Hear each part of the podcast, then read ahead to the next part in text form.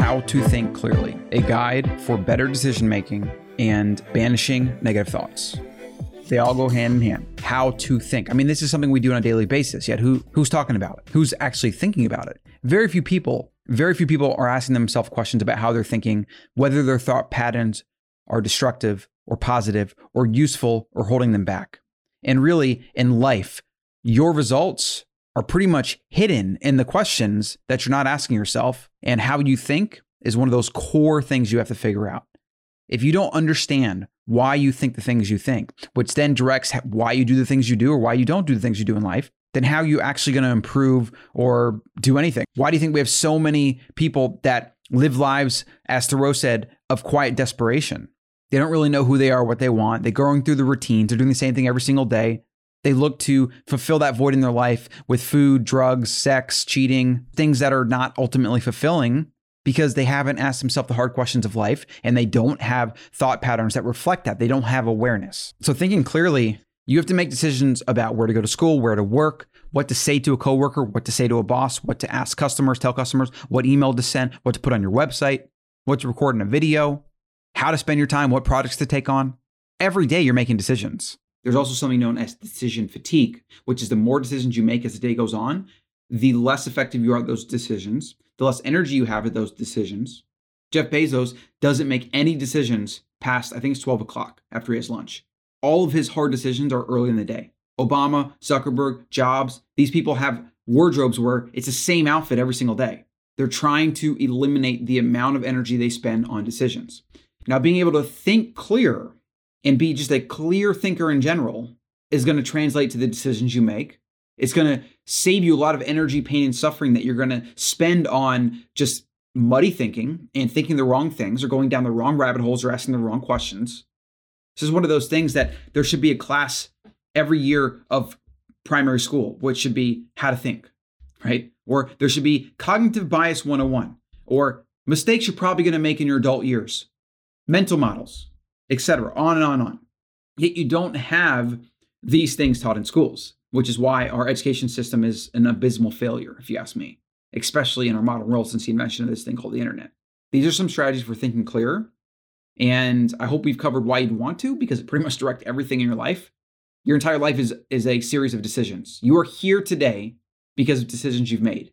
And if you don't like where you're at right now, you can go back and blame your decisions and ultimately blame yourself.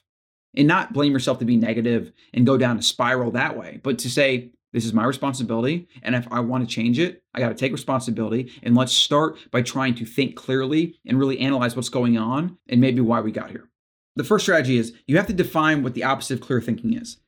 The opposite of clear thinking is muddied thinking or emotional thinking. And emotional is probably the best way to start because most people do think emotionally. They protect their ego. They're afraid of what pers- some person might say or do or did or whatever. They're stuck in the past. They're fearful of the future. They can't think clearly because they're emotional. So when you remove emotion, generally you can think clearly as a result. The first step is to remove emotion. There's some strategies for doing this. Don't think when you're upset, obviously. Give yourself a physical jolt, maybe some exercise, take a walk, get some sunlight, take a sauna, contrast showers, sleep it off, come back to tomorrow.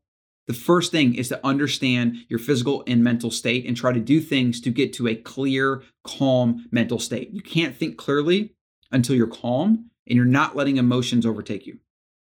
Number two, environment. You're not going to be able to think clearly if you're someplace where people are interrupting you or someplace where it's distracting, people are walking by there's a lot of examples of this. Some people have been able to cultivate a flow state and, and, kind of think when they're in a coffee shop, for example. I've been able to do that, but I use noise canceling headphones. And I do notice that if I sit closer to an area that's heavily trafficked, I do have my attention pulled away often. So that's not really conducive. The best place for this is to be maybe in nature or maybe in a room or maybe in a corner of a library where nobody's around and where nobody's going to interrupt you environment is huge for being able to remove all the external distractions so that your brain can go deep into the thing at hand.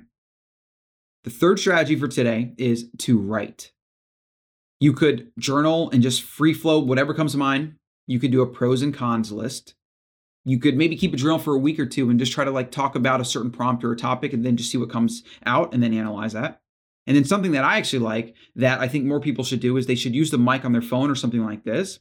And then they should just talk about the thing, maybe alone, maybe outside, maybe somewhere where no one's going to listen so you don't have any self-conscious. Just talk to the mic. I feel like this and and when that person did this and this and I think if this would happen just just free flow whatever get all that gunk all that built up residue in your mind around ideas all that really negative energy let that out right and then when it dictates into text because a lot of these because iPhones and Androids and, and, there's apps, you can literally hit the record button and it'll translate the text. It may not be 100% accurate, but it's usually pretty close if you speak clearly.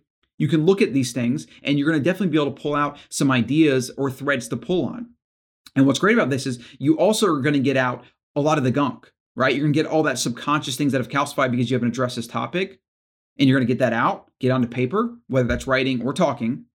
And then that's going to clear the way. It's going to let the clouds part so that sun can come out. And when that sun comes out, that's when you're going to be able to think clearly. So these are some strategies for thinking clearly. I hope you understand why you should want to and how it's applicable to basically everything in life. And do something with this information today. Do something with this big idea. Maybe that start journaling, maybe a prompt, maybe a pros and cons list. Just do something. Do something. Let's get to the daily six, and then I'll let you go. Daily tip, idea, or quote. If anything ail a man, says Thoreau, so that he does not perform his functions. If he even have a pain in his bowels, he forthwith sets about reforming the world. It's an interesting phrasing, right? But he's saying that if something bothers a man or woman and he or she doesn't like it, he or she basically blames the world and tries to shape the world of reality people to fit what he or she wants instead of taking personal responsibility. Daily question to ponder. If you woke up tomorrow with a billion dollars, what would you do? aside from shopping, traveling, partying, whatever, you know, like get all that out of the way. Let's assume you do that for six months. A lot of humans will. And then you get to the existential questions of what's my purpose? What am I doing? I'm not fulfilled. I'm not happy. What would you do then? Would you build schools? Would you volunteer? Would you coach? Would you mentor? Find out what you would do or what you have done in the past that brought you real fulfillment and then start today. You don't have to wait till you have money or, or fame or power or some arbitrary date in the future that is not guaranteed to come to live life today. Daily book recommendation Big Magic. She wrote Eat, Pray, Love. I think her name's Elizabeth Gilbert. It's a good book. I like it. Should definitely read it uh, if you're uh, remotely interested in doing anything creative or side hustling or anything. Daily health tip go outside with a mat or maybe go on the grass and do some stretches, yoga poses, maybe some push ups, get sunlight, get some exercise, maybe at the same time listen to an audiobook. What's better than that? Daily cooking tip get an air fryer and use it. Keep it on the counter. The thing is awesome. Daily thought about money, thoughts about money. Ignore the news, or I should say financial news. There's never, ever going to be a time where watching financial news or listening to it is going to make you better. It's not going to ever lead to better decisions. In fact, it's going to lead to bad decisions. You're going to act hasty. You're going to act fearful. You're going to buy into all the, the usually fear mongering, and you're going to do things like sell when you shouldn't sell and maybe buy when you shouldn't buy. There's never a time where the financial news is ever good for you. Just ignore it. And that's not investment advice. That's what I would do. That's it for today's show. Take some action with something today.